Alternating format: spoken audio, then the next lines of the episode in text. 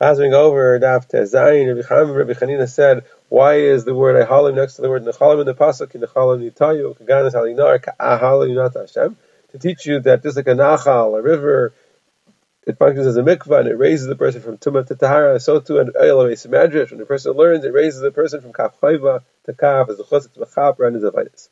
We said in the Mishnah when a person reads Kriyash Malam Marfiyah, he's not Yaitse. Rabbi Yamin Rabbi Asi were tying a chuppah for Rabbi Elazar. And he told him, in the meanwhile, I'm going to go to the beis medrash, I'll learn something, and I'll come back and I'll share it with you. So he went and he heard the Tana saying to Rabbi Yochanan that it says if a person was reading the Psukim of Kriyashma and he got lost, he forgot where he was holding, he doesn't know. So he should go back to the beginning. If he's in the middle of a parak, go back to the beginning of that parak. If he's between prakim, go to the first break to the first parak and the second parak.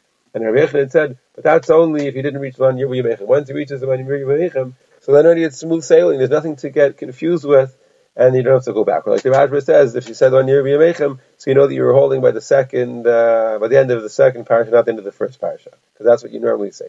And they said to him, you know, if you were only come here to hear this chiddush, would be dayenu, even if we didn't come for the chuppah. Says the Mishnah, when uh, people are working umanim, they can read Kriyashma on top of a tree, on top of a pile of bricks, but they're not allowed to daven there. Achasan is part of Kriyashma the first night of the wedding until Motzei Shabbos before he does the Ma'aseh and there was a mice with Rabbi Gamliel when he got married, and he read Kriyash for the first night. The Talmidim said to him, but didn't teach us Chassidus. Partly said, I'm not going to listen to you to be Mavato Kriyash Shema for myself, even one night.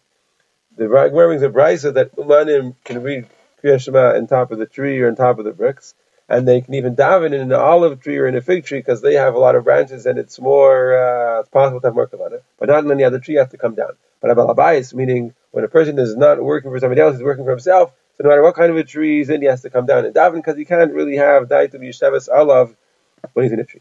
So Rav Mari, brother Bashul, asked Rava, it says in the Mishnah that Umanim Shema on top of the tree or on top of the pile of bricks. Sounds like you don't need to have kavanah. You're doing the work and you're reading Kriyat Shema.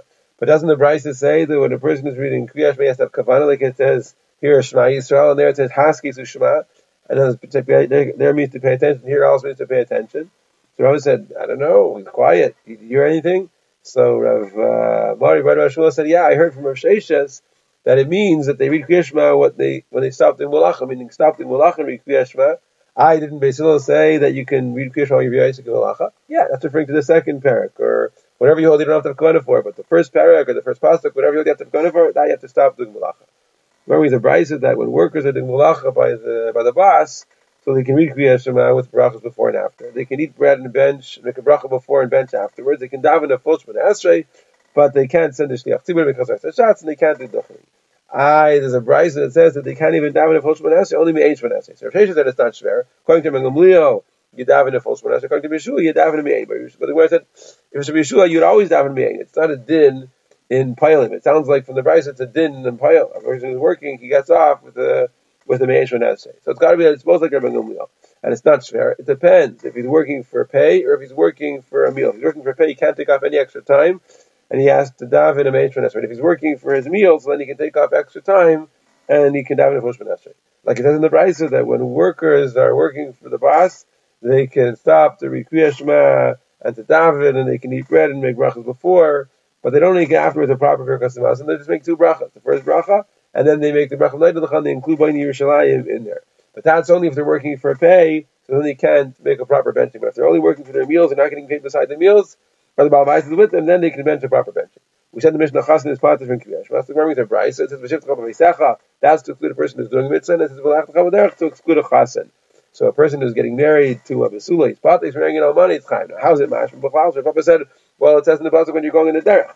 So a derech is Rishus. So when you're doing something that's Rishus, it's optional, so you have to read Kriyash If you're doing something that's not optional, it's a mitzvah, so then you're pater. So you say, what do you mean? I mean, it says you're going on the way. Couldn't it be you're going on the way to do a mitzvah? So it says, no, then it would say belechas. Why does it say belechtecha? You're going for yourself.